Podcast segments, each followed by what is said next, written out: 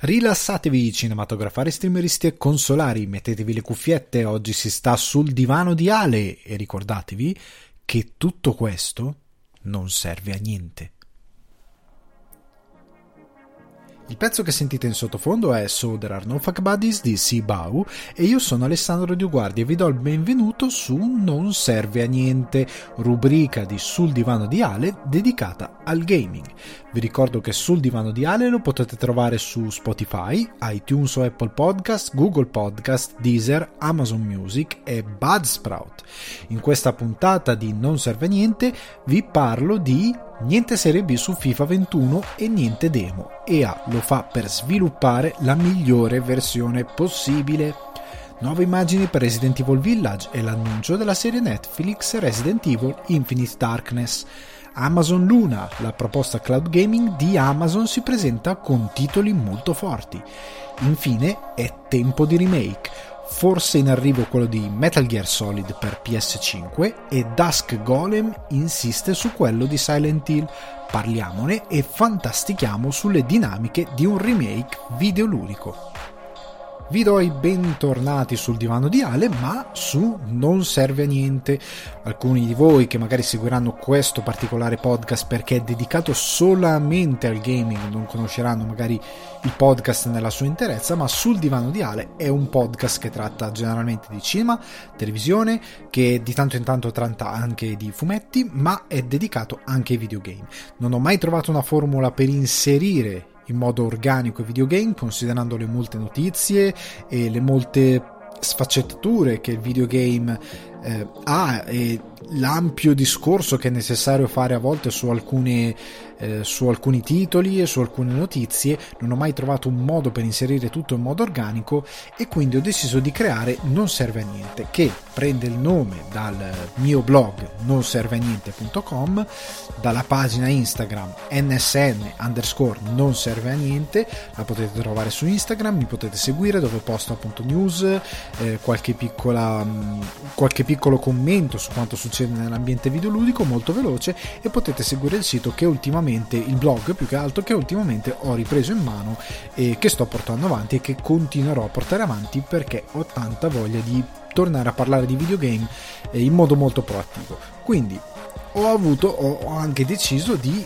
rilanciare o più che altro di lanciare con più forza l'argomento gaming anche su quello che è sul divano di Ale, perché sul divano di Ale vuole essere un podcast che parla di tante cose, ma ripeto, visto che l'argomento videoludico è piuttosto forte, mi dedico a una rubrica inserita sempre sul divano di Ale, ma non serve a niente, dedicata ai videogame.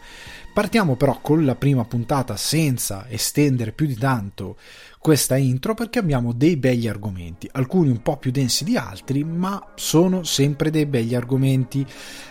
Partiamo con quello dedicato a FIFA 21, quindi niente Serie B su FIFA 21, niente demo e ha, ha dato una sua giustificazione. Sostanzialmente, stando a quello che EA Sports ha comunicato, o EA se lo vogliamo pronunciare all'inglese, ehm, è stato detto che non ci sarà una demo di FIFA 21. Non verrà lanciata una demo di FIFA 21 e il motivo è stato sostanzialmente perché vogliono dedicarsi a sviluppare la miglior versione possibile, diciamo, del prodotto finito. Che è una cosa tanto nobile e è una cosa della quale nessuno che conosca l'ambiente videoludico, soprattutto quello creato da EA Sports, crederà mai a questa fandonia, nel senso che FIFA 20 era stato un prodotto abbastanza orribile. Eh, FIFA 21 sembra aver implementato molte cose, ma sembra anche aver trascurato sia per colpa della stessa EA Sports, sia anche per colpa in questo caso della Lega di Calcio Italiana che veramente dimentica ogni volta di dover portare il proprio campionato i propri campionati fuori con gente che è ancora convinta che non lo so la Bundesliga sia un bel campionato ma lasciamo stare eh, eSports comunque eh, non, è, eh, non ha sviluppato la Serie B quest'anno non è che, non che la Serie B non ha licenze, non c'è proprio. Cioè c'è inclusa qualche squadra, credo che il Monza e qualche altra squadra sia inclusa, ma sono sotto la categoria, la categoria resto del mondo. Non c'è un campionato di Serie B, che per me, per quanto sia bello FIFA, decreterà probabilmente la decisione di andare sul famoso update di PES. Che comunque il gameplay di PES mi era piaciuto molto, mi era piaciuto molto come l'avevano rivisitato, meno sopra le righe, diciamo così, rispetto a quello di FIFA che è incredibilmente dinamico, quasi al limite del, del, del surreale, per quanto possa essere divertente, però che ha molte pecche a livello di una difficoltà dinamica che continuano a nascondere, che secondo me esiste e che ho capito che non ero pazzo io che le mie analisi sul gioco dopo ore e ore e ore e ore, ore di gioco erano effettivamente corrette, l'ho comprovato guardando i gameplay di Falco Nero, che seguo moltissimo, gioco molta FIFA, se fai la carriera ci sono, per una questione di il gioco che sostanzialmente prova a rendere la carriera più interessante, delle partite che indipendentemente da quale sia il tuo avversario, tu la devi perdere o la devi pareggiare, non c'è niente che tu effettivamente possa fare per cambiare il corso di quella partita. Perché tu segni e loro segnano. Loro segnano e tu non segni. O loro segnano e tu guarda caso dopo 70 minuti che hai provato la qualunque fai l'1-1. Però non vai più in là di quello. Eh, FIFA ha... Non voglio entrare troppo però nel, nell'argomento, però FIFA aveva delle cose inverosimili e surreali anche a livello di velocità di gameplay, giocatori di Serie B che improvvisamente diventano giocatori degni di stare nella miglior versione del Barcellona per, parlare, per chiarirci quella di Xavi, Ronaldinho. Cioè pote, potrebbero tranquillamente rubare il posto a, a Xavi, a Iniesta sen, senza Mascherano, potrebbero metterseli nel taschino per quanto sono bravi a giocare di prima, per quanto diventano improvvisamente veloci. Eh, FIFA ha tante di queste cose che ti fanno capire che il gioco ti sta giocando. E mentre PES, per la mia esperienza, ha meno questo lato marcato e soprattutto ha un gameplay che per me è più aderente a quello che è davvero il calcio. E per certi versi lo preferivo già l'anno scorso, ma il, l'update che, che Konami ha rilasciato sarà quello che comprerò e quest'anno sarà il mio gioco di calcio. Ho deciso che sarà quello, indipendentemente dalla mancanza di licenze, ho deciso che sarà quello. Al tempo stesso, come dicevo poco fa, l'idea che non ci sia la Serie B per me ha decretato, diciamo, la fine. A me non mi, non mi interessa che tu mi metta tutta, tutto il campionato sostanzialmente del, della, della Premier, perché la, Bre- la, Premier c'è la Premier, la Championship e poi le leghe inferiori, adesso non ricordo i nomi, scusatemi. Ci sono anche le leghe più inferiori. Mi va bene, è molto bello se devi fare una, una carriera, perché davvero ti prende, non dico un anno, però ti prende comunque molto tempo. E perché devi comunque salire di 3-4 categorie ed è molto bello. Sarebbe molto bello se si fosse anche per l'Italia, considerando l'enorme, enorme quantitativo di campionati di calcio, nel senso l'Italia è un paese che mangia molto calcio, io non dico di metterti anche la, la serie di campionato di eccellenza, perché sennò non finisci veramente più, però quantomeno da quella che era la serie D in su, cioè mettimi la Lega Pro, cioè mettimi anche i campionati inferiori. Mettimi almeno la ex Lega Serie C, ora mi pare che si chiami proprio Lega Pro, mettimela. Perché tanto comunque come la metti per l'Inghilterra lo puoi fare. Il problema è sempre lì, che l'Italia non ha probabilmente, per quanto io ne sappia, io credo che non c'è mai stato questa cosa perché non ha un sistema che va a guardare molto al videogame. Non siamo, c'è magari nei manageriali come eh, football manager, ma come c'era in passato, adesso sono tanti anni che non gioco a un football manager a dire la verità, però ehm, si potrebbe introdurre anche in FIFA e a me piacerebbe un botto, anche perché una cosa che ad esempio critico in FIFA è quella cosa, tu fai il vivaio dei giovani, il vivaio dei giovani è bellissimo, è una delle cose più belle che ho visto in FIFA perché rende il gioco più, più frizzante, più brioso ma si chiamano tutti uguali, hanno tutti gli stessi cognomi, ci sono, 4, ci sono 2000 Casadei, eh, ce ne sono 2000, eh, hanno tutti lo stesso cognome, hanno tutte le stesse facce, sono tutti uguali, non c'è un minimo cavolo, c'è un editor che poi ti dà delle discrete possibilità di creare la faccia ai giocatori, sono tutti uguali, cavolo, non c'ha nessuna fantasia, sto, non c'è un algoritmo decente che sviluppi dei giocatori che abbiano delle facce diverse, sono tutti stampati. Eh, Dio mio, si poteva fare qualcosa, se fai un campionato di serie eh, D o quello che è, e una cosa che finalmente hanno implementato nello scorso anno, il potenziale dinamico così non sono vincolato a quel sistema ridicolo di crescita dei giocatori che poi li puoi allenare una volta a settimana. Io voglio capire quale squadra si allena una volta a settimana e allena solo 5 giocatori.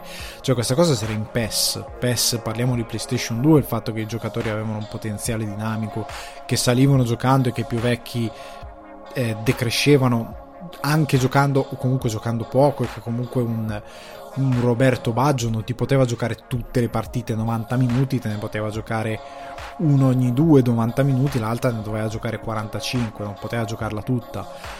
E l'altra, o magari quella dopo lo mettevi negli ultimi 30 minuti e ti svoltava la partita. Stiamo parlando di un gioco per PlayStation 2, questa cosa c'era già ho visto una cosa che mi stava attirando di questo FIFA 21 era appunto che in verità questa cosa c'era, nel senso che oltre al potenziale dinamico pare che nella carriera abbiano aggiunto questa cosa che finalmente non sei più vincolato a un allenamento a settimana a 5 giocatori, cioè li puoi allenare tutti e era veramente ridicola per me quella cosa lì, come era ridicolo il sistema, il fatto che non ci fosse un decente sistema di potenziale dinamico nel frattempo io ho dato schiaffi alla mia sedia. E, però diciamo questa decisione della Serie B, per quanto subito possa essere, però pagare 70 euro per un gioco che mi toglie licenze al posto di mettermele, onestamente non mi va. Se, come ho intenzione di fare, sarà incluso, mi pare che sarà incluso nel Game Pass, allora magari lo proverò. Però se devo scegliere scientemente di pagare un titolo di calcio, non prendo FIFA. E io credo che anche questa cosa della demo, perché per me è una scusa, per me perché già l'anno scorso FIFA mostrava i suoi limiti già dalla demo, cioè c'era qualcosa che non va, cioè chi l'ha, chi l'ha giocato subito alla demo ha detto è uguale a quello dell'anno, è palesemente uguale a quello dell'anno scorso. Io non vorrei che quest'anno, con tutte le implementazioni che hanno fatto, che effettivamente sembrano tante, siano con l'acqua alla gola, cioè siano in alto mare e quindi stiano faticando con questo prodotto e quindi in verità non lo cacciano fuori perché se lo cacciano fuori adesso l'anno scorso già era stato un disastro nonostante il copia e incolla. Eh, carriera rotta con giocatori che insensatamente stavano in panchina quando non dovevano stare nelle squadre avversarie o comunque cose par- calendario, partecipazione a, t- a, tornei che si rompevano. FIFA è sempre stato un gioco rotto anche a livello di gestione dei calendari e anche in passato, non, di- non so FIFA 20, ma io mi ricordo in passato partite ogni due giorni. In modo completamente insensato, partite ogni due giorni di Serie A e poi il mese dopo vuoto, non c'avevi niente, cioè c'avevi tipo partite una volta a settimana tranquille e nessun impegno e non c'erano magari coppe nel mezzo che potessero giustificare per gli altri anche questa cosa. Eh, FIFA ha sempre avuto del... io capisco che sono canadesi, però un minimo, un minimo guardalo il calcio per capire più o meno come funziona, cioè se lo fanno i giapponesi lo puoi fare anche tu. Ecco, questa è una cosa. Tra l'altro uno dei più grandi paradossi della storia del videogame, io non ho mai capito, cioè se noi fossimo furbi a livello anche di progresso come cioè un gioco di calcio fatto come si deve, leader nel settore dovrebbe essere europeo. Cioè lo dovrebbe fare o l'Italia o la Spagna o la Francia, cioè lo dovrebbe fare una di queste nazioni che il calcio lo mangia.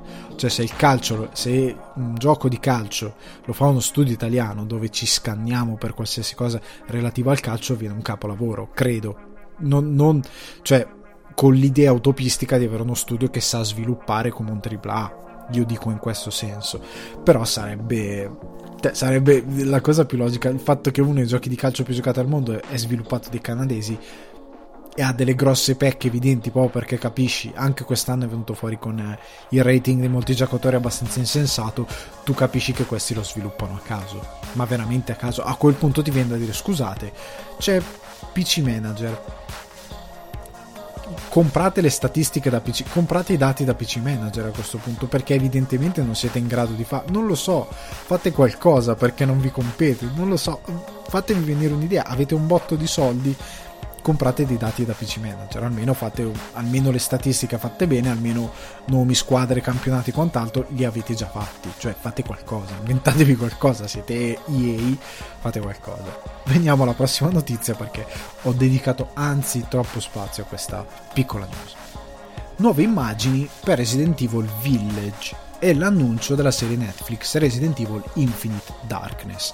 Allora c'è stato il Tokyo Game Show 2020 al quale hanno presentato un bel po' di roba, eh, tra, le quali, tra le quali è stato presentato anche Resident Evil Village eh, con un video di gameplay, con qualche anche introduzione da parte del, degli sviluppatori del titolo, che è stato molto interessante. È un video di meno di 10 minuti, se non ricordo male, è molto interessante. Fa vedere qualcosa di gameplay, fa vedere le idee che hanno sfruttato e che sono evidentemente, come si vede appunto da, dalle prime immagini di gioco, come si è visto fin dal primo trailer, figlie dell'esperienza con Resident Evil 7 e un videogame che vuole puntare a essere molto orrorifico ed era chiaro, da anche dai colori, da come meno, di, meno horror tra virgolette splatter come poteva essere Resident Evil 7, più horror proprio di, di classico gotico, come invece sembra voler essere questo Resident Evil Village.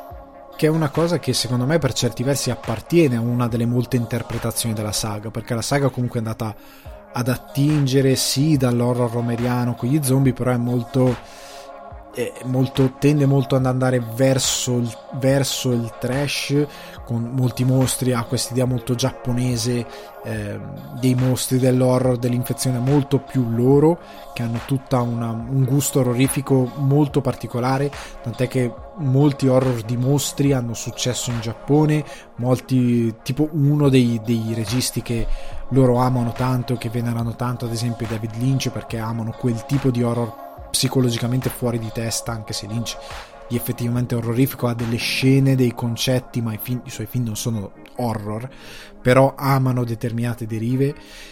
E mm, Resident Evil, nel momento in cui metti i lupi mannari, eh, metti queste cavolo, questo village che è tutto blu e tutto plumbleo, tutto sul grigio, ricorda quasi il 4, però mischiato con delle, delle aree più da horror cra- classico. Eh, va in una direzione che è molto interessante. Se prendete il primo Resident Evil, Villa Spencer era molto gotica, soprattutto quando hanno fatto le remastered e hanno fatto tutta la reskin di Resident Evil con eh, le nuove texture, con eh, tutto il, il, nuovo, il modo in cui è stato arricchito Villa Spencer. È molto gotica, è molto ti appesantisce molto a livello emotivo, è un gioco molto di atmosfera, quindi credo che questo Village voglia un po' ritornare sotto quel punto di vista eh, a livello di atmosfera, a livello di, di, di, esserti pesante come atmosfera senza crearti eh, il terrore da il mostro che ti assale e che ti fa schifo. E vuole essere, da quello che ho capito, più in quel senso lì ed è molto interessante. Io onestamente il 7 non l'ho finito. L'avevo iniziato, non l'ho finito, l'ho interrotto per motivi che non riguardano il gioco. Eh, tant'è che ora è sul Now e credo che mh, mm, sto finendo, tra l'altro, God of War, che non avevo ancora finito al 100%, finito God of War mi dedicherò a Resident Evil 7 perché veramente lo voglio recuperare perché poi sono interessato al Village considerando che il personaggio, da quello che hanno detto gli sviluppatori è sempre lo stesso, più l'aggiunta di alcuni personaggi storici come Chris e quant'altro, sono molto interessato. Per quanto riguarda Resident Evil Infinite Darkness, finalmente cioè se non avete sentito cioè andatevi a guardare il trailer è sostanzialmente un un una serie in CGI, quindi completamente realizzata in CGI, non live action, realizzata da Capcom, è stata presentata al Tokyo Game Show da Capcom, con uno degli executive di Capcom, executive producer di Capcom, e prende come protagonisti Leon e Claire Redfield. Quindi Leon S. Kennedy e Claire Redfield. Io sono molto contento onestamente, perché di tutti di tutti gli orribili live action, se il primo era accettabile, il primo ne parlerò magari sul divano di Ale della saga di Resident Evil. Ecco, magari co- farò un ponte tra questa rubrica e, e il mio solito podcast per parlare dei vari film di Resident Evil. Se il primo era accettabile, perché quantomeno. Ah, oddio, faceva lo stesso errore che fanno tutti gli adattamenti che hanno fatto negli anni, tutti gli adattamenti da videogioco a film, cioè di prendere qualcosa giusto per, per attaccarsi al pubblico dei fan e portarlo al cinema e poi andare in una direzione sua e fare una roba orribile. Il primo Resident Evil almeno ci metteva la villa, poi la villa era scompariva completamente. Alcuni di voi diranno non si può fare eh, tutto un film in una villa, non è vero, si può fare. Se sei intelligente lo puoi fare, lo puoi fare benissimo. Non ti può durare due ore, ti durerà un'ora e 30, un'ora e 40, ma lo puoi fare benissimo. Un Resident Evil ispirato alla storia, che di storia ne ha un botto, di, lo- di lore ne ha un botto, del primo Resident Evil, era fattibilissimo non è stato fatto perché non erano in grado, perché hanno voluto divergere e fare una cosa che secondo loro era più cinematografica, in verità hanno fatto lo stesso film col gruppo che non è uno Stars, è un gruppo del cavolo militarizzato, tra virgolette, che entra in questa roba eh, e c'è il laboratorio e c'è l'intelligenza artificiale ed è la stessa roba che abbiamo visto altre 2000 volte, che non è accattivante, che non è interessante e il modo anche in cui degenera la situazione Resident Evil nel corso degli altri capitoli è molto trash giapponese nel senso che mostroni e quant'altro. Però è veramente orribile. Cioè veramente prende una, una piega veramente non è più neanche action horror è un parco una casa degli spettri dove sai che gli effetti sono finti, dove sai che c'è un attore a fare il mostro e dove prendi uno spavento a un certo punto e ridi perché c'è lo spavento che ti fa tanto ridere, perché c'è il mostro che sai chi è, cos'è, ti fa tanto ridere, fai la risata, ah che bello, eh, c'è il Tyrant, c'è Nemesis, ah, ah, ah, e si ride, e... però è orrendo, tant'è che dopo ne parleremo, il remake di Resident Evil 2 ha dimostrato che potevi fare una storia che si reggeva in piedi con decenza senza buttare tutto in, un, una caffonata tremenda. E, e, io credo che sia una delle saghe più brutte mai portate al cinema, quella di Resident Evil. E che venga realizzato questa serie da Capcom in CGI, c'era già un altro film fatto da Capcom in CGI che era decente, non era niente di incredibile dai miei ricordi, poi dovrei rivederlo in tutta onestà, però quantomeno mi aspetto una cosa che sia più in linea con quello che la Capcom ha fatto, anche considerando il recente Resident Evil 2. Potrebbe essere benissimo qualcosa che si lega alla trama dei videogiochi, non è da escludere. Loro non hanno detto niente, una ceppa di niente, però non è da escludere che possa essere una roba che si rilega ai videogiochi, che vediamo qualcosa legato direttamente alla lore di quello che ci sarà nei videogiochi o che c'è stato o che c'è. Non si sa, non si sa niente. Tutto è possibile. Veniamo alla prossima news, ovvero Amazon Luna. La proposta cloud gaming di Amazon si presenta con titoli molto molto forti.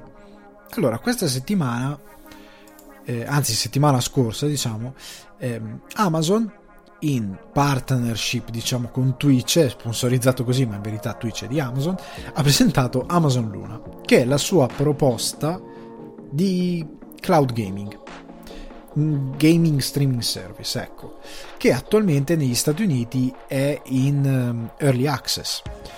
Quello che si vede dal trailer è sostanzialmente qualcosa di molto simile a Stadia, molto simile alla proposta di Nvidia, l'Nvidia Shield, è sempre quel tipo di servizio.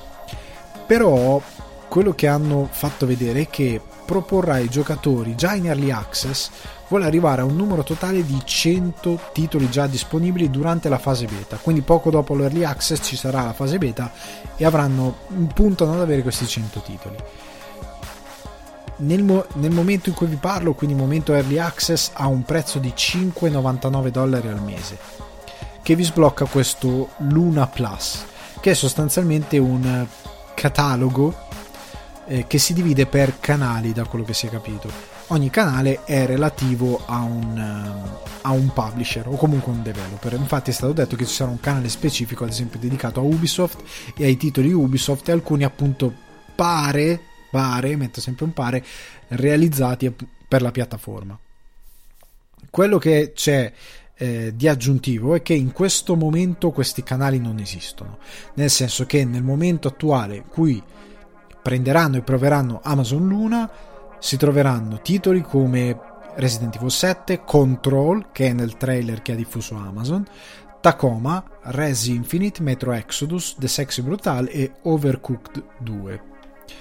Ora, interessante. Interessante dal punto di vista più che altro io perché ci ho visto andare Control. Ecco, che è un titolo piuttosto pesante. Io non credo che quella pubblicità stesse davvero facendo andare Control. Io credo che sia messo in post il gameplay di Control su quella console. Perché se non vedo non mi fido.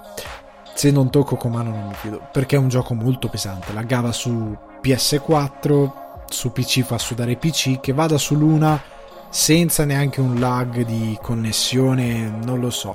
Non mi fido per niente. Quello che sostanzialmente Luna ha anche detto ha un, be- ha un bellissimo gamepad che costa Luna Controller si chiama al prezzo di 49,99 dollari quindi 50 euro come un controller eh, PlayStation o Microsoft più o meno e secondo Amazon è utile a ridurre di molto in modo molto significativo la latenza rispetto all'utilizzo di un qualsiasi altro controller. Anche perché Amazon dice che il suo servizio streaming funziona sfruttando i loro server ad AWS questo ovviamente secondo me in America, in Europa non lo so come arriverà questa cosa, ma in America funziona così. Altra cosa particolare, Amazon Luna sarà disponibile su PC, Mac, Fire TV, iPad e iPhone. Quindi si prende il mercato Apple. E hanno dichiarato anche che l'app di Amazon Luna per i dispositivi Apple permetterà di aggirare alcune delle restrizioni dello store di Apple riguardo il cloud gaming. E in aggiunta quindi sarà un po' più diciamo riusciranno a rendere il cloud gaming più possibile anche sui dispositivi Apple e a quanto pare i titoli Luna streameranno a 1080p e a presto arriverà anche la possibilità di streamare in 4K. Ora, il riassuntone è che Amazon ha spinto molto sul fatto che il loro servizio non ha lag. Tanto quanto le nuove generazioni hanno spinto su questa cosa, per me è ridicola, nel senso che a tempo determinato, a un tempo questa cosa non sarà così, probabilmente per tutta la vita della, della generazione, sarà così magari per i primi due anni, questa cosa che PS5 e Xbox abbattano i tempi di caricamento. Per me sì, sì, sicuramente. Portami il primo developer tipo Rockstar o qualcun altro, o lo stesso Control, io voglio vedere Control su Next Gen se non avrà neanche un caricamento, io lo voglio vedere con i miei occhi, io non credo che abbatterà così, credo che abbatterà i tempi di caricamento, ma non credo li azzererà del tutto e non credo che questa cosa durerà tanto, perché appena viene fuori una Rockstar che ti fa un GTA 6 super ambizioso e che magari spinge sull'hardware forse neanche un GTA 6, forse dobbiamo aspettare un titolo ancora dopo, magari qualcuno che dopo un anno e mezzo che la console è fuori inizia a sviluppare qualcosa e quel qualcosa sarà pesante e... Eh, e poi vedremo, vedremo perché io voglio capire appena un, un developer prende in mano le potenzialità di questa generazione, inizia a capire quello che può fare, inizia a capire cosa può implementare. Voglio vedere se effettivamente spingendo sull'hardware verranno abbattuti i tempi di caricamento. Secondo me è una cosa che è destinata a morire molto presto, questa dichiarazione. E la stessa cosa per quanto riguarda questo Amazon Luna, nel senso che probabilmente non avrà lag in terra americana, con delle ottime connessioni, con delle connessioni ottimali che possono sfruttare i server Amazon e con alcuni titoli, perché siamo sempre lì. Qua abbiamo Resident Evil 7, Control, Metro Exodus non abbiamo nessun titolo di fascia alta nel senso anche, il, anche Marvel Spider-Man o The Last of Us Part 2 sarei curioso di vederli. Non saranno su Amazon Luna perché sono esclusive PlayStation ma sarei curioso di vederlo. Io sarei curioso di vedere un titolo veramente che spinge tanto sulla grafica. Proprio Control io vorrei vedere Control al massimo dei dettagli su Amazon Luna come gira, se gira eh, a un numero decente di frame e se davvero non ha nessun lag, io non ci credo tanto. Per una questione tecnica rispetto a quello che è stato sviluppato da Remedy. è, è un gioco piuttosto pesantino. Però staremo a vedere. Comunque la cosa interessante è che hanno una proposta che va a competere con Google Stadia, che già comunque è stata minata da Microsoft, perché nel momento in cui Microsoft ti mette un Game Pass e è Microsoft e non è Google Stadia, è Microsoft e quindi hai un PC che ti fa già da console e poi hai la console se proprio vuoi comprarti la, la classica postazione da salotto. E non lo so se tu ti vai a giocare Google Stadia per quanto tu voglia risparmiare però il videogiocatore è sempre un po'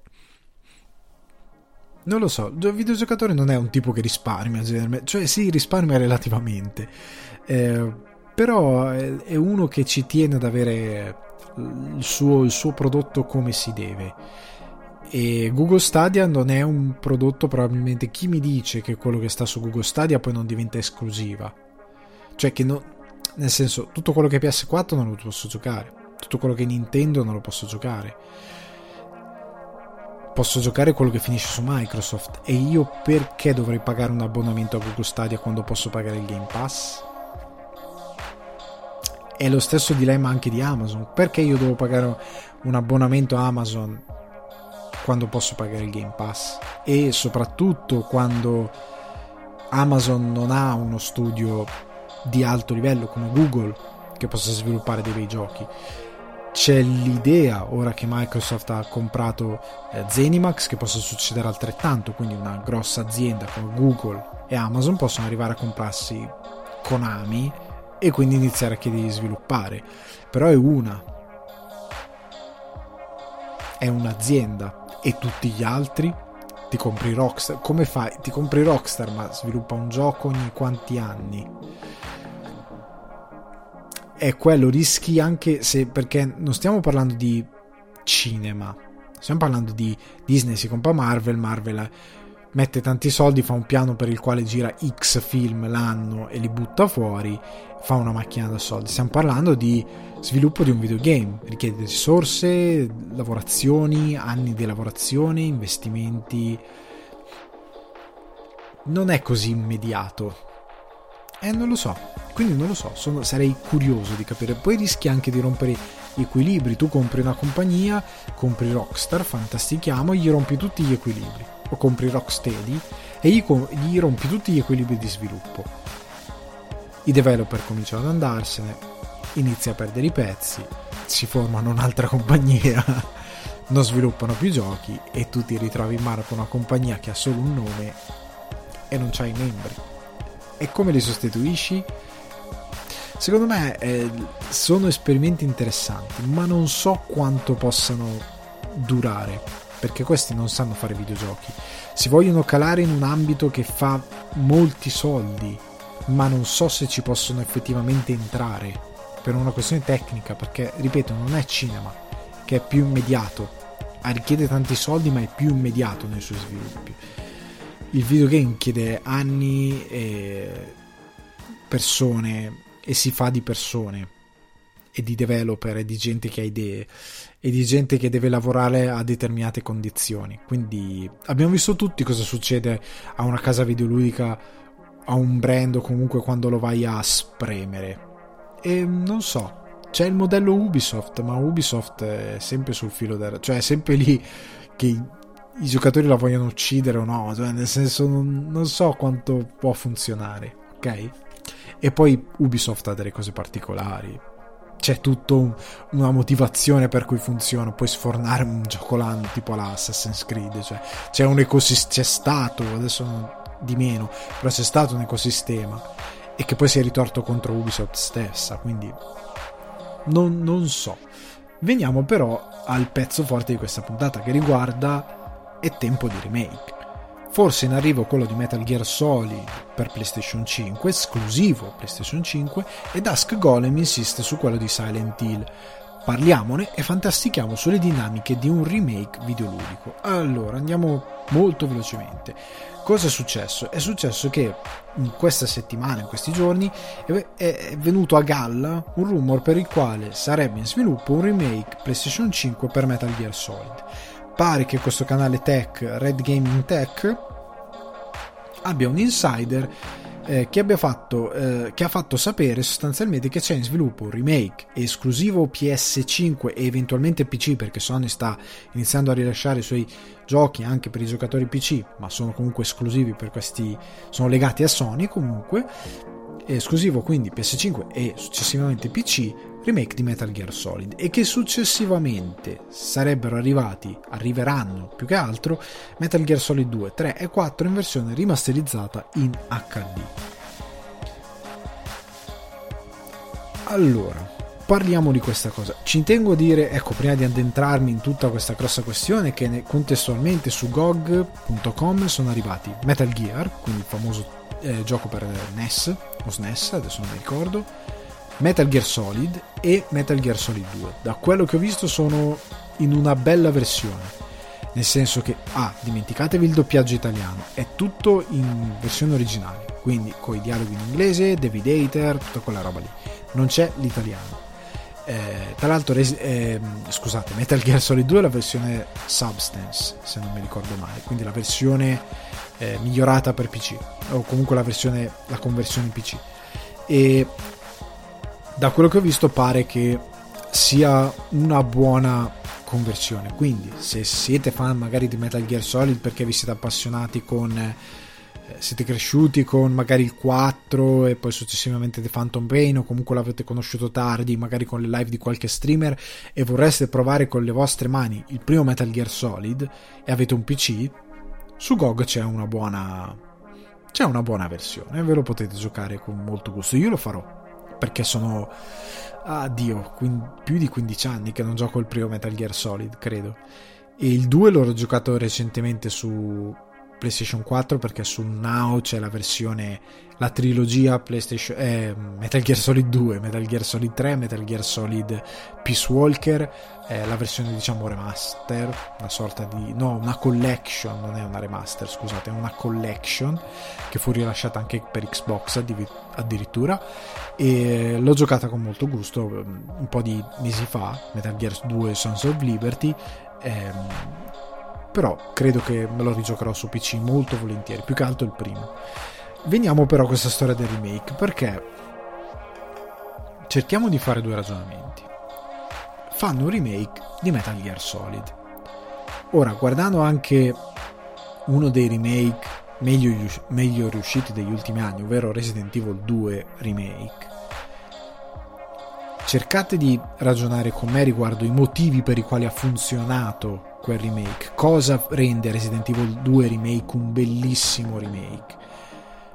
Prima di tutto, il fatto che Capcom sa che cosa sta facendo. Capcom non poteva riproporre in scala 1 a 1 il videogame che aveva sviluppato per PlayStation 2. Dovevano obbligatoriamente aggiornarsi agli anni 2000 anzi agli anni 20, fine degli, fine degli anni 10, inizio anni 20 eh, degli anni 2000. Quindi il che vuol dire che non puoi riproporre i controlli tank, non puoi riproporre quello che hai fatto con Resident Evil 6. Quella roba lì non la puoi riproporre e soprattutto devi aggiornarti agli standard narrativi de, de, di questi anni all'interno del videogame. Quindi vuol dire che il modo in cui racconti il tuo Resident Evil deve essere quello di adesso, tant'è che ad esempio il personaggio di Marvin ha una sua dimensione. Non sto a fare spoiler in questa, in questa mia chiacchierata, però il personaggio di Marvin ha una sua bellissima dimensione, molto umana, molto più ampia rispetto a quella che c'era nel, nel, nello scorso, nell'opera originale.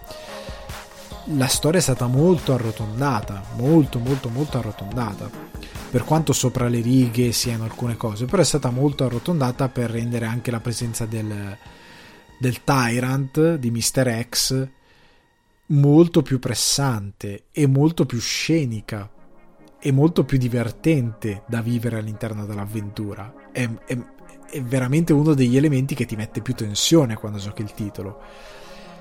L'altra cosa alla quale hanno fatto attenzione, quindi l'aggiornamento di quello che era tutta la narrativa di Resident Evil 2, quindi magari piallare via alcune cose ridicole che c'erano nell'opera originale, anche a livello di enigmi, anche di rimmaginare molti enigmi in modo tale che fossero sempre comunque più o meno gli stessi, ma che funzionassero con il modo di videogiocare di oggi.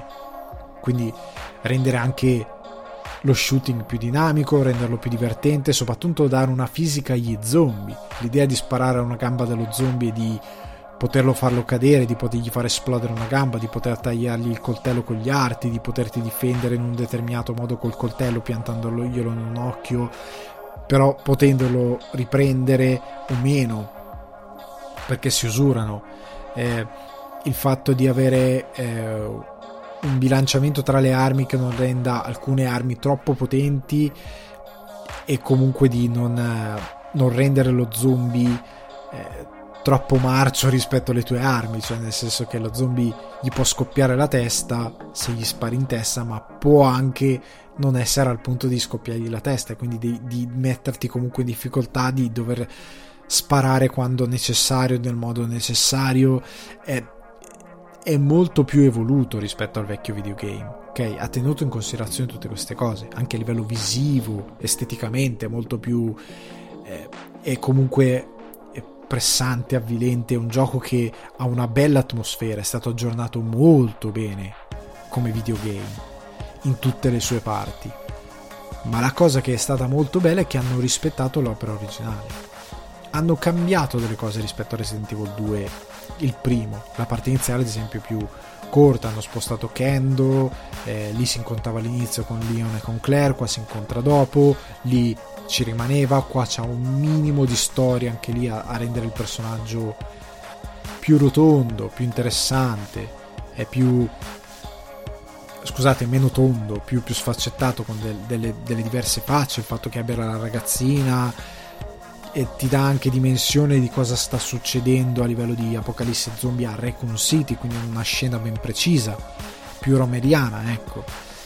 Il personaggio di Ada Wong, che comunque ridicolo per certi versi, molto, eh, molto sopra le righe, quella parte sopra le righe, però molto eh, esiste comunque nella sua essenza e rispetta il personaggio principale. Comunque è un videogame che rispetta molto l'opera originale, ma che ha fatto un'opera di conversione degli elementi dell'opera originale per portarli al giocatore odierno. E quindi quel videogioco lì, il fatto di avere le due Route A e Route B, quindi Claire A e Claire B, Leon A, e Leon B, che non è solo una differenza a livello, magari ti fa vedere delle cose narrative diverse, non è solo una differenza di come ti approcci al, um, agli eventi. È proprio una differenza anche di gameplay. Il Mr. X di Claire è molto più insistente. Se non ricordo male, quello di eh, Claire B, perché io all'inizio avevo fatto Leon, Leon A, eh, Leon A e Claire B. O tutto in inglese o tutto in italiano, Alessandro. Quindi Leon A e Claire B eh, Claire B, Mr. X è molto più insistente, come Leon B è molto più insistente Mr. X, ad esempio, molto più pressante, molto più ti sta più dietro, ti dà più fastidio, anche perché in teoria tu sai già cosa devi fare se stai giocando Claire B e comunque sei in una situazione dove alcune cose si sbloccano in un momento diverso, Leon è già in giro, ci sono diverse dinamiche che si muovono, vivi Marvin in un modo diverso, vivi Kendo in un modo diverso. Eh, è tutto bilanciato anche a livello di gameplay. Non solo a livello, anche con Claire trovi delle cose diverse, quindi affronti determinati nemici in un modo diverso, hai delle armi diverse, eh, come nell'opera originale, però è tutto aggiornato. Quindi hai quel tipo di gioco che avevi amato tantissimo, ma è stato letteralmente aggiornato sotto ogni punto di vista per renderlo fruibile al videogiocatore di oggi. Un po' come in un certo senso Final Fantasy VII, ma lì è una cosa più complessa e non ci entro perché non sono neanche esperto di Final Fantasy VII. Il mio Final Fantasy è stato Final Fantasy VIII, mi ricordo più qualcosa di quello. Il 7 non lo posso giudicare anche perché non ho giocato il remake. Però sta di fatto che Resident Evil 2 è molto bello perché è una reinterpretazione conscia di dover aggiornare il videogame, cosa che non è stata fatta con Twin Snakes, tornando a Metal Gear Solid. Twin Snakes per GameCube, io spero che non lo riportino mai in vita nella vita. Cioè, è stato fatto su GameCube, seppellitelo nel deserto come le copie del DT, quello venuto tutto, ma non, non tiratele fuori, seppellitelo in modo, eh, diciamo, ecologico, fate una, una, una tomba di cemento armato, così non inquina, non inquina l'ambiente, e lo seppellite nel deserto.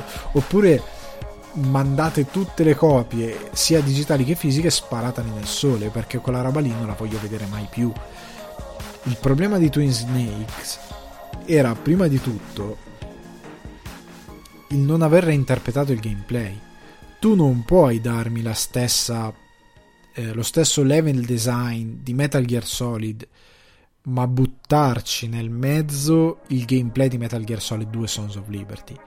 Perché il level design è immaginato insieme al game design per quel tipo di gameplay che era possibile fare su PlayStation. Se tu mi metti i, le possibilità di gameplay, la fisica e quant'altro di PlayStation 2 su un level design basato per PlayStation 1 con una visuale pseudo isometrica, quella roba lì, lo distruggi. Perché posso sparare in soggettiva, posso vedere dove sono i nemici, diventa tutto estremamente più facile, tante dinamiche di gameplay muoiono. E tu uccidi anche il gameplay. Diventa meno divertente, non è più divertente. Non è più divertente.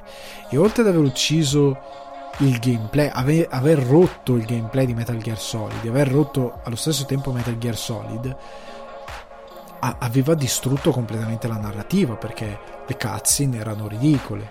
Eh, Snake che fa un backflip per spostarsi sulla soglia della porta mentre origlia Ocelot e, e Liquid. Che senso ha? Quella scena ridicola sull'ascensore che loro gli fanno quando ti fanno l'imboscata nella versione originale avevano le mimetiche. No, neanche eh, sì, avevano le mimetiche ottiche. Qua non hanno più le mimetiche ottiche, qua saltano dall'alto, ti sparano con la rosa di proiettile a X che si congiunge al centro, esplode, Snake salta è, una roba di un trash devastante. Come di un trash devastante il fatto che Snake davanti al Metal Gear in quello originale diceva mo come, e ora non mo e ora come lo fermo? In quello di Twin Snake lui la prima cosa che fa gli corre incontro e dà un calcio alla gamba del Metal Gear. Ma che cosa stai dicendo?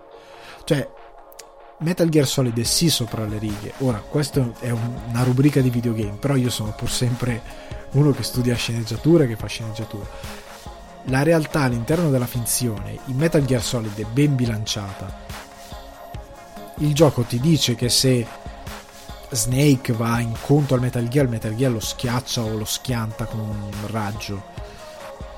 Te lo dice e ti fa capire che Snake la sua prima reazione è guarda un mostro del genere che per tutto il tempo ti viene detto che è l'arma definitiva, lui non dice adesso corro incontro e gli do una pedata. Lui dice e ora come lo fermo? Sono nella fino al collo, ok? Ehm, e invece in Twin Snakes era tutto distrutto da questa interpretazione. All'epoca andava di moda Matrix perché era appena uscito, quindi questa interpretazione senza senso, questa regia senza senso che distruggeva completamente tutto, tutto, tutto il mood del videogioco. Ora, se fai un remake, io non dico che fanno un altro Twin Snakes, però per fare un bel remake di quel titolo, uno deve reimmaginare tutto il gameplay e tutto il level design. Perché parliamoci chiaro, co- una delle cose più belle di Metal Gear Solid 4 è tornare a, a, a um, Shadow Moses. È tornare dove hai giocato Metal Gear Solid 1, che è il cuore del mito di questa saga. E tu vedi qualcosa di Shadow Moses, vedi la fonderia dove non c'è più metallo fuso, eh, vedi l'ingresso dell'hangar dove c'era l'hangar, eccetera, eccetera, vedi tutta quella roba lì, ok? Ma non è giocabile nel senso che hai dei nemici, che devi fare stealth, non hai quella roba lì. Se fai oggi un remake di Metal Gear Solid, che tu me lo faccia durare... Metal Gear Solid durava 5 ore 5-6 ore massimo, dipende da come giocavate voi. Se tu me lo fai durare ancora 5-6 ore, che mi sta bene, come Resident Evil 2, Resident Evil 2, in, io giocando non in speedrun, ma sapendo cosa fare, eccetera, eccetera, sostanzialmente correcchiando, l'ho finito col grado A, quindi sotto le 5 ore, adesso non mi ricordo. Comunque grado A perché ero stato sotto le 5 ore Quindi sostanzialmente è un gioco che se te la prendi con comoda la prima volta lo finisci in 6 ore, massimo, to. Quindi siamo lì. È un gioco di quel tipo lì. Metal Gear Solid mi va bene che me lo fai durare 6 ore. Quel titolo. Con le cutscene arrivi a 12 ore di, di roba. Però me lo devi rendere divertente. Se tu mi fai, non mi fai un buon level design, che funzioni, come è successo per il remake di Resident Evil 2, con, con il gameplay che sia che vada a braccetto col gameplay con una conversione del gameplay, tu rischi di uccidermi completamente l'opera. Me la distruggi. E quello che mi viene fuori è un copia e incolla del vecchio Resident Evil con magari un gameplay. Cioè, se tu mi prendi il gameplay, parliamoci chiaro, il mio terrore è che questo remake sia di Konami e che Konami abbia sostanzialmente preso Metal Gear Solid The Phantom Pain e abbia aggiornato un po' la grafica col motore sviluppato da Kojima Production, che era un motore stupendo, e ci abbia fatto quella roba lì, che ci abbia fatto il remake di Metal Gear Solid prendendo tutto quanto da The Phantom Pain, sostanzialmente facendo una bella reskin rifacendo il, il, le mappe eccetera eccetera ma sostanzialmente incollando quel gameplay che esisteva già. Ma allo stesso tempo distruggendolo perché probabilmente magari il game design il level design non regge quel tipo di gameplay così accurato che era stato costruito da Phantom Pain. Che a quel punto a quel punto se proprio devi fare un'operazione di questo tipo ti dico Konami fai un accordo con Kojima finisci The Phantom Pain piuttosto. Cioè rilasciami l'ultimo capitolo e mezzo che mancava al gioco di The Phantom Pain come un update, come PES, me lo rilasci, mi ci rincludi le cutscene, mi ci metti le cutscene che mancavano e tutto quanto, mi finisci il gioco, io te li do sti 40 euro, basta che mi finisci il gioco e io sono più contento. Se mi devi fare quella roba lì e lo chiami Metal Gear Solid Remake, io sbrocco. Ma io sbrocco di brutto perché tu sostanzialmente non stai rimmaginando quell'universo anche perché ehm, parliamoci chiaro, non è solo una questione di costruirmi un buon level design basato su un bel gameplay e dare nuova vita a Outer Heaven, quindi magari ampliare Outer Heaven. Si tratta anche che devi fare il remake della boss fight di Psycho Mantis. Cioè nessuno, nessuno sta figurando questa cosa.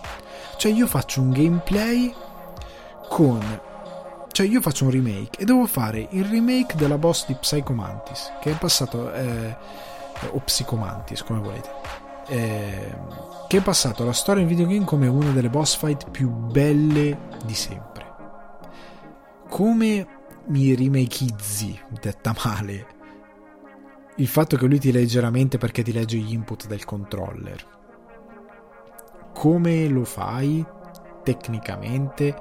Come mi stupisci come mi stupì all'epoca spegnendomi l- la televisione che poi non era non spegneva la televisione però era, ti dava l'idea di questa cosa. Come mi stupisci con la cosa del codec eh, non so dov'è il numero di codec credo che sia dentro la confezione del cd come mi stupisci con quella cosa che comunicava? Questi sono tutti piccoli artifici che comunicano costruiscono una comunicazione tra videogame e giocatore e in quel momento il videogame parla con il giocatore in quanto protagonista del gioco ma anche in quanto giocatore. Cioè è una cosa che rompe la, la quarta parete ma la tiene anche un po' in piedi nel senso che eh, io ti sto dicendo lui ti sta dicendo è sul retro della copertina del cd che lasciate stare che era anche una cosa antipirateria. Però ehm, era anche una roba per dire tu sei Solid Snake in questo momento, sei Solid Snake. Però allo stesso tempo sei comunque il giocatore.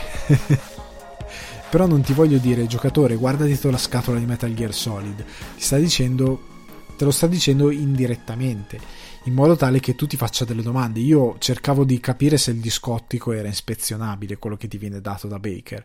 In verità era proprio la scatola del CD. Però quella roba lì è non ci pensi subito, non è subito intuitiva, devi trovare un modo che ti stupisca per riproporre delle robe del genere, anche la boss di Psycho Mantis. Devi trovare un modo che ricostruisca quella connessione giocatore ehm, e, e Solid Snake, giocatore protagonista, come era stato fatto in quella maniera lì. devi fare il remake di quelle meccaniche, devi trovare un modo nuovo per propormi quello stupore. Poi è ovvio che il giocatore veterano se lo aspetta, è ovvio che magari chi è appassionato di videogame sa cosa era successo si aspetta qualcosa del genere, però devi cercare comunque di sorprendermi in qualche modo. Fai, fai qualcosa, ok? Eh, il, il, anche il, il blackout di Psychomantis mandami a schermo, cioè mandami sul menu della PlayStation. Fai un finto menu della PlayStation quando lui fa blackout e mi spiazzi. È una cosa stupida, ma magari lì per lì, senza pensarci, mi puoi spiazzare. Non lo so, io sto buttando un'idea a caso. Però devi pensare che devi fare il remake anche di quella roba lì. Devi costruire nuovamente qualcosa che stupisca il giocatore. Come devi costruire di nuovo quella trama lì nel senso che devi riproporre quelle cutscene lì, quella regia lì, in parte, perché la devi aggiornare, perché Kojima all'epoca non aveva la possibilità di fare i movimenti di macchina che potrebbe fare ora, che ha fatto in The Phantom Pain. Probabilmente non riproporrebbe la stessa regia, sicuramente la cambierebbe, sicuramente la renderebbe più fine, sicuramente sceglierebbe delle altre inquadrature. Allo stesso tempo io che conosco il mito, io voglio sentire David Hater, voglio sentire i suoi dialoghi. Io non dico il doppiaggio italiano, a me sta bene che sia David Hater, io, e lui è la voce di Snake, però io voglio la sua voce. E voglio quei dialoghi. Ok? Non devi cambiare troppo quello che era il videogioco. Cioè, in questo caso stai toccando qualcosa di storico. Resident Evil 2 non aveva niente di storico. A livello di dialoghi non è mai stato scritto bene a livello di mito, di dialoghi. Le cose che la gente cita sono le cose recitate male nei Resident Evil. Eh, non c'è un dialogo che uno dice, no, non c'è un it, It's not over yet, non c'è un The best is yet to come, non c'è l'inside joke, ah, Metal Gear, non c'è quella roba lì. Eh, non c'è eh, il colonnello Campbell, non c'è non, non, non, c'è nessun mito dietro quello che si dicono, les enfants terribles, non, non c'è molta roba in Resident Evil. In Metal Gear è pieno di robe che sono un totem per i giocatori, che sono roba che ricordano e quindi mi devi fare mi devi dare un videogame che mi ridia quella roba lì. Probabilmente la stessa roba. Ma devi aggiornare, ripeto, la regia, devi aggiornare il gameplay, devi aggiornare le, le, le le, le trovate di narrativa come la fuga eh, dalla prigione, come la tortura. Mi devi aggiornare alla tortura, mi devi rendere la tortura a oggi, cioè mi devi dare qualcosa che sia fruibile per il giocatore di adesso e non so chi può fare questa cosa qui. Konami non credo sia in grado. Non credo proprio. No, no.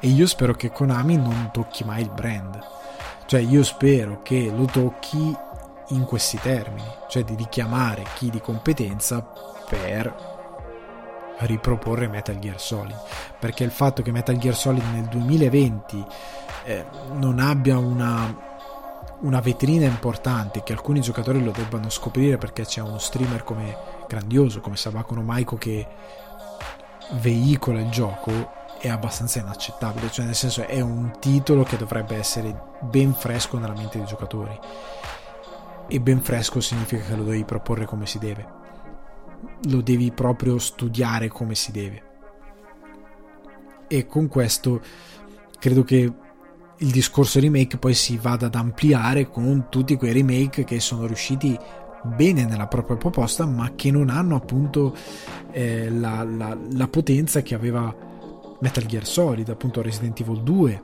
remake che è riuscito benissimo, il 3 che è riuscito molto male secondo me. È un buon titolo ma che perde molto delle cose che erano belle in Resident Evil 2, probabilmente anche per una questione tecnica. Cioè i zombie sono, non si spappolano più, sono quasi immortali, cioè quando sono molto più duri e questa cosa non ha molto senso. Ehm, Demon Soul, tutti non vedono l'ora di giocare Demon Soul e sembra Bluepoint abbia fatto un lavoro meraviglioso con Demon Soul. Eh, Crash Insane Trilogy, che è un, una bella riproposizione, non ho capito bene perché hanno riproposto pari pari alcune problematiche di alcuni po- comandi, soprattutto nel primo, li avevi resi un po' più non lo so, secondo me andavano arrotondati quei comandi lì, la risposta ai comandi, non lo so, è una mia sensazione. Però c'è qualcosa che non va in, in quel remake lì. Eh, io credo che i remake, parlando di remake nel mondo videoludico e arrivando a Silent Hill, debba essere come per Resident Evil 2, una reinterpretazione che rispetti l'opera originale, soprattutto quando è molto forte a livello di immaginario e che dia qualcosa di molto forte rispetto agli standard di oggi al giocatore che vi si approccia. Altrimenti fai un sequel. Cioè se mi devi stravolgere, non siamo al cinema, cioè nel senso non siamo al cinema dove puoi cambiare, puoi farmi uno stravolgimento perché magari l'opera originale sia iconica, ma all'epoca c'erano talmente tanti limiti che, che, quel, che quel film è invecchiato male magari per le nuove generazioni. E quindi magari un regista molto in gamba con un occhio molto buono e uno sguardo molto interessante puoi propormi un remake come ad esempio per l'Halloween eh, che è uscito qualche anno fa anzi un reboot no neanche un reboot è un sequel che fa una sorta di è un sequel che continua la saga ma che cancella i sequel che fecero all'epoca di Halloween eh, sotto un certo punto di vista e, ehm, è, un, eh, è un'operazione molto ben riuscita, ma ha un gran bel regista dalla sua parte. Venendo al videogame, molti titoli sono ingiocabili. E Metal Gear Solid 1 per certi versi, se non sei cresciuto con quel titolo, magari per alcuni videogiocatori moderni è ingiocabile. È invecchiato come gioco, è indubbiamente invecchiato. Non è. Sì, è forse un po' ingiocabile per il videogiocatore moderno, però è è, ha, necessita di un grande aggiornamento solo tecnico, ecco. E molti film possono essere cambiati anche a livello di trama perché magari sono stati fatti in un momento in cui erano molto più ingenui, magari le scene di violenza, le scene di azione e oggi determinate scene d'azione determinate dinamiche sociali potrebbero essere ridicole, quindi devi aggiornare anche il contesto.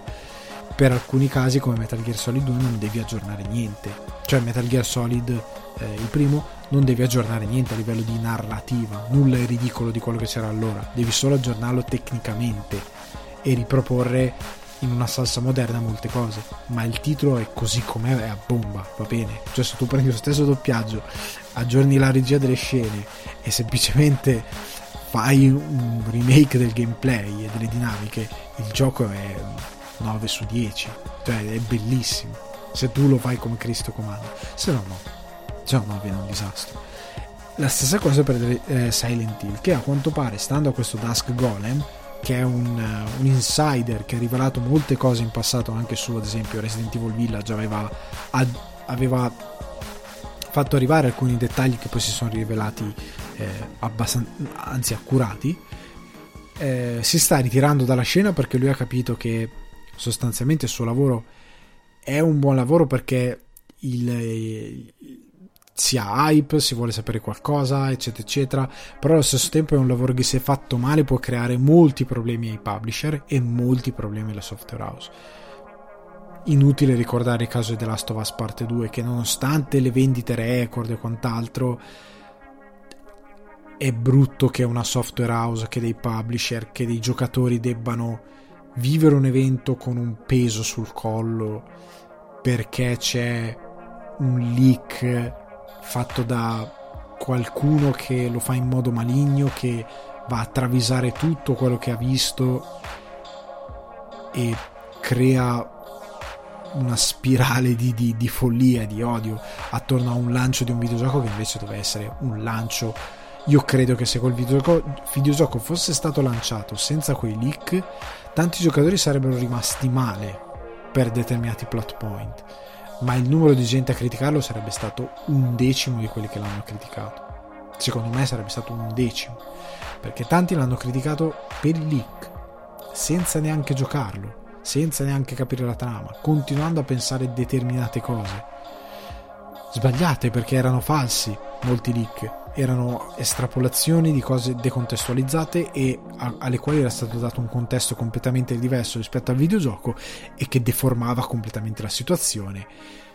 E poi da lì hanno costruito cose senza senso. Se il titolo fosse uscito io sono pronto a scommettere senza quella cosa lì, a quest'ora non, non, ci sarebbe stato tutto quel casino, sarebbe stato veramente un decimo delle critiche. Quindi Dusk Golem fa una, una presa di coscienza, ecco, e da, da, un certo punto di vista il suo lavoro di insider è giusto che si, si venga pensionato, anche se lui non ha fatto danni, però è giusto che venga pensionato secondo me, perché può fare danni, soprattutto nel momento odierno in cui ehm, sviluppare un gioco costa milioni e milioni, decine di milioni, e se fallisce, fallisce male.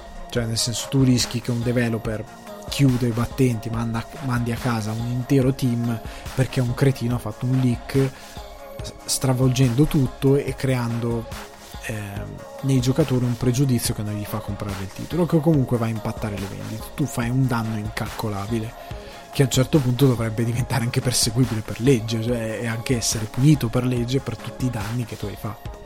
Però venendo a questo caso specifico, Golem aveva sostanzialmente ri- rivelato che ehm, il titolo era in sviluppo eh, da Japan Studio di Sony ed era sotto la supervisione del team Silent con il benestare di Konami. E io direi ci mancherebbe considerando che Konami è buono a nulla veramente non riesce a imbroccarne una eh, per, per, i suoi brand grandi non, non ce la fa proprio in nessun modo e a quanto pare questo titolo sarebbe in sviluppo per PS5 Dusk Golem ha detto triggerato da un, da un fan diciamo eh, prima di finire la sua attività che Silent Hill è ancora vivo per quanto ne sappia, citando lui, e questa è l'unica cosa che dirò.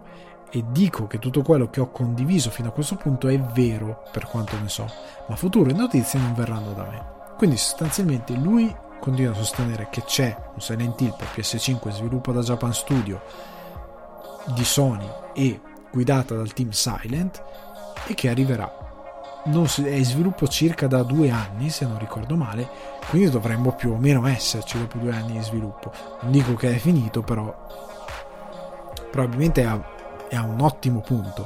Che non abbiano rivelato niente ci sta, che Konami abbia detto che non c'è nessun progetto e che loro stanno pensando a come rilanciare il brand dalla parte loro per me è meglio se si fanno gli affari loro e se evidentemente questo che è vero che, fanno fa, che facciano fare se questo insider sta dicendo le cose vere che facciano fare al team Sale, Silent e ai Japan Studios. E um, il punto è che questo remake anche qui Silent Hill è un brand molto potente. Se si affidano al team Silent è perché è quello che ha creato le cose più incredibili della storia di Silent Hill. Pensate alla cosa che si è scoperta qualche mese fa, è incredibile che nessuno avesse mai notato, ovvero che in quella scena di Silent Hill 3, quando lui guarda nello specchio ed è tutto buio, in verità lui sta guardando il giocatore, perché poi hanno schiarito la cosa e si vede che lo sguardo guarda, va dritto verso la camera, quindi guarda il giocatore. Quella cosa lì è uno dei sotterfugi che a livello di comunicazioni per immagini parla al giocatore a livello subconscio, cioè nel senso che tu magari non lo non lo vedi a livello inconscio, cioè non fai caso che con lo sguardo è così, ma probabilmente il tuo cervello ha registrato comunque l'informazione e se quella scena ti mette particolarmente ansia è anche per quello. Te ne mette ancora di più se ci fai caso, ma, ma probabilmente a livello inconscio è anche per quello. Comunque il Team Silent è quello che ha creato molto forte il mito di Silent Hill e anche qui, come dicevo, la storia può essere magari rivista, aggiornata ai toni di adesso, anche se Silent Hill non aveva grossissime brutture a livello di, di, di mondo, a livello di scrittura, ecco. E, però io credo che l'aggiornamento tecnico sia, come dicevo prima, è necessario. Come per Resident Evil 2, siamo sempre lì. Devi fare un aggiornamento tecnico di gameplay, di level design, di meccaniche di gioco, quindi anche di implementare un modo diverso quella cosa Ehm, tutta la meccanica di Silent Hill del, del, devi costruirmi un horror anche più denso e che sia molto più malato. E io credo che Kojima lo stesse facendo con Del Toro. E, ehm, e che purtroppo gliel'hanno tolto. Io spero spero tantissimo che il progetto effettivamente esista e che sia come ce lo aspettiamo cioè che sia un horror pesante psicologicamente che ti metta, che ti metta molta ansia. Io lo spero molto perché Silent Hill è un po' l'opposto di Resident Evil, nel senso che Resident Evil è sempre stato anche il primo, è molto di il primo già rispetto a due hanno due atmosfere diverse. Il primo è molto di atmosfera, molto più eh, gotico pesante, molto più di ansia, nonostante abbia i, i mostroni, i tyrant, però è molto più nonostante abbia i serpentoni giganti, ragni, però è molto più sul, sullo schifo, sul ribrezzo. Eh. Resident Evil 2 è già più urbano, è più malato, i mostri sono un po' più eh, muscolari, sono dei mostri diversi. Quelli del primo sono più da schifo, da laboratorio malato con quello che fa gli squali zombie, è una roba proprio diversa. Eh, la stessa cosa e, e soprattutto è tutto molto sopra le righe molto sopra le righe. Resident Evil più vai avanti e più è, è fuori di testa. Cioè, nel senso, l'idea che nel film, ad esempio, sprecano quest'idea che il mondo va in malora per via dell'Umbrella. Perché che il mondo vada in malora per via dell'Umbrella? Sì, perché nel momento in cui tu rilasci in giro per il mondo, altro che esplosione atomica su Raccoon City, cioè nel momento in cui tu rilasci quella roba lì e nell'arco di una settimana una città intera infestata, l'abbiamo visto con eh, la pandemia ora. Cosa ci vuole uno che è morso? Come si vede spesso nei film di zombie. È stato immaginato negli anni 70. Ora ci stupiamo di robe che il pubblico ha sempre detto: Ah, ma queste sono stupidate. E ora che è diventato vero, non è più tanto una stupidata. Nel senso che cosa ci vuole uno morso da uno zombie? Si trasforma magari in 10 ore, 12 ore, 24 ore, quello che è prende, salta in macchina, scappa da Raccoon City che ancora non è, non è arrivata all'escalation che doveva arrivare perché tu anche nel 2 e anche nel 3 leggi nel 3 più che altro leggi articoli di giornali che dicono ah strani omicidi cannibalismo parabà parabà. La situazione era normale e è stata un'escalation da piccoli casi isolati perché i ratti hanno portato in giro il virus a grossi casi Cosa ci vuole che uno morso scappa da Raccoon City, va dalla cugina a, non lo so, a Pelican City, non so come le vogliono chiamare le altre città di Resident Evil, e inizia a contagiare gente anche lì. E poi in mano così, cosa impedisce ai topi di aver portato questa cosa a Raccoon City di portarla a qualche altra parte? E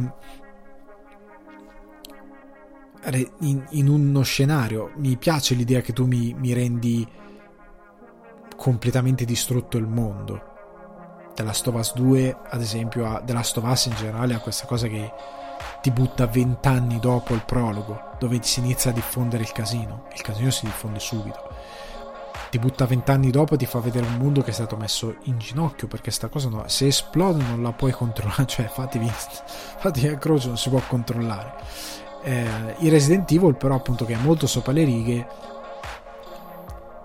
bombardamento missilistico nucleare su Raccoon City e si isola, tipo la città verrà distrutta all'alba, la città viene distrutta all'alba e si contiene il virus. È molto sopra le righe, puoi farlo molto bene, molto molto molto bene puoi farlo. Però devi saperlo bilanciare con una scrittura così sopra, così in alto, così che va su gli altri Resident Evil io non li ho giocati tutti, ne sono alcuni che ho perso, alcuni che addirittura sto recuperando proprio perché Sabaku fa le live. Eh, però tipo eh, quelli con eh, i due gemelli che fanno che a un certo punto sembra siano addirittura incestuosi, eh, inizia a diventare molto assurdo anche a livello di mostri, a livello di, di, di a livello visivo di, è come Fast and Furious, cioè la curva di escalation di, di, di, di robe fuori di testa è talmente ripida, va su talmente tanto in fretta che è senza senso. Resident Evil 6 è senza senso, è proprio completamente fuori di testa. Non, non c'ha Resident Evil anche 5, mi pare che c'è lo scontro finale con lanciarazzi e la lava, cioè è, è veramente fuori di testa va veramente su rispetto a Resident Evil 4 è riconoscibile per certi versi anche se già Resident Evil 4 va sopra. Però ha quella scrittura lì che è molto assurda. Silent Hill è più, psicologico più di paura proprio di, di atavica cioè nel senso che ti rimane dentro. Eh, l'idea di muoverti al buio io mi ricordo quando ero ragazzino lo giocavo con queste eh, le infermiere assassine che si muovevano in giro era, c'è una roba nel buio che si muove e tu non la vedi ora la puoi fare con molta più efficacia. Pensate come hanno usato ad esempio l'audio 3D per Mr. X, pensate come lo possono usare per Silent Hill l'audio 3D. Di entrare in una stanza completamente buia, tu c'è solo la torcia, vedi una di queste nurse che, che è ferma, poi rilumini non c'è più, perché c'è un trigger di gameplay e questa cosa si muove, o perché per qualche altra ragione lei si muove, per come la vogliono sviluppare? E magari non ti attacca subito, magari cambia stanza addirittura, però tu senti i suoi passi. E non la vedi e non sai dov'è e vai nel panico. E, e ti può attaccare alle spalle, ci può essere un, un, modo per evitarla, ci può essere un'animazione particolare, ci può essere un trigger di gameplay che fa partire qualcosa eh, per difenderti o per magari ti viene eh, vieni accoltellato col bisturi e tu in qualche modo puoi eh, staccarlo, usarlo contro di lei e fare una contromossa, qu- qualsiasi cosa, anche se Silent Hill non è un gioco action, diciamo, non è come Resident Evil. Eh, però eh, c'è molto su cui lavorare, c'è molto che Silent Hill può fare per diventare un horror davvero spaventoso considerando con la qualità grafica che hanno ora i videogame. Eh, però può fare davvero tanto. E ripeto, è un remake che deve basarsi sulla cosa forte, ovvero tutto quello che è stato fatto nell'opera originale, magari riscriverla dove va riscritta, aggiornare dove va aggiornare, ma soprattutto dedicarsi al gameplay. Quello è il cuore di tutto. Se fai un gameplay che funziona, se reinterpreti bene quello che devi reinterpretare, perché ora hai i mezzi per fare una cosa che prima non potevi fare o che prima dovevi fare con poco, con Metal Gear Solid 2 faceva movimenti di macchina con roba a quadretti, blur, PlayStation che doveva elaborare dati senza, senza senso perché era, era, impossibile all'epoca come la famosa scala per salire la torre che io da ragazzino non capivo perché la visuale fosse avesse quella cornice, fosse diciamo tra virgolette, eh, sì, avesse quella cornice, fosse tipo una visuale che si stringeva, non capivo. Ho capito solo anni dopo che la potenza della PlayStation non poteva metterti a schermo intero una torre, una mappa con una scala che andava su fino in alto tutti quei piani e che dovevano usare un sotterfugio per permettere alla PlayStation di caricare in modo fluido quella roba lì, ok? Con i nemici, esplosioni e quant'altro. Però quella cosa lì ti fa vedere una cosa che all'epoca non si poteva fare, hanno trovato un modo per farla, come appunto i movimenti di macchina, le scelte di regia molto belle ma quadrate. Ora possono fare di meglio, ora possono evolvere tutto, stessa cosa per Silent Hill. Con questa cosa io chiudo la prima puntata del Non serve a niente, della rubrica Non serve a niente dedicata ai videogame e vi rimando a nonserveniente.com, c'è anche la pagina Facebook, c'è anche l'account Instagram, ripeto, nsn underscore non serve niente tutto attaccato. Sul divano di Ale, se vi interessano film e serie tv, mi trovate sempre su Spotify, iTunes Apple Podcast, Google Podcast, Deezer, Amazon Music e Budsprout. Se volete contattarmi direttamente, anche il mio account Instagram, Alessandro Escordio Guardi, potete scrivermi in privato, chiedermi qualcosa per quanto riguarda videogiochi o quant'altro, o su quello che riguarda sul divano di Ale le solite puntate per cinema, serie tv eh, fumetti, perché prossimamente parlerò qualcosina anche di fumetti. Eh, vi rimando alla prossima puntata, che non so quando sarà, ma a un certo punto la farò. E vi saluto e fatemi sapere le vostre. Ciao!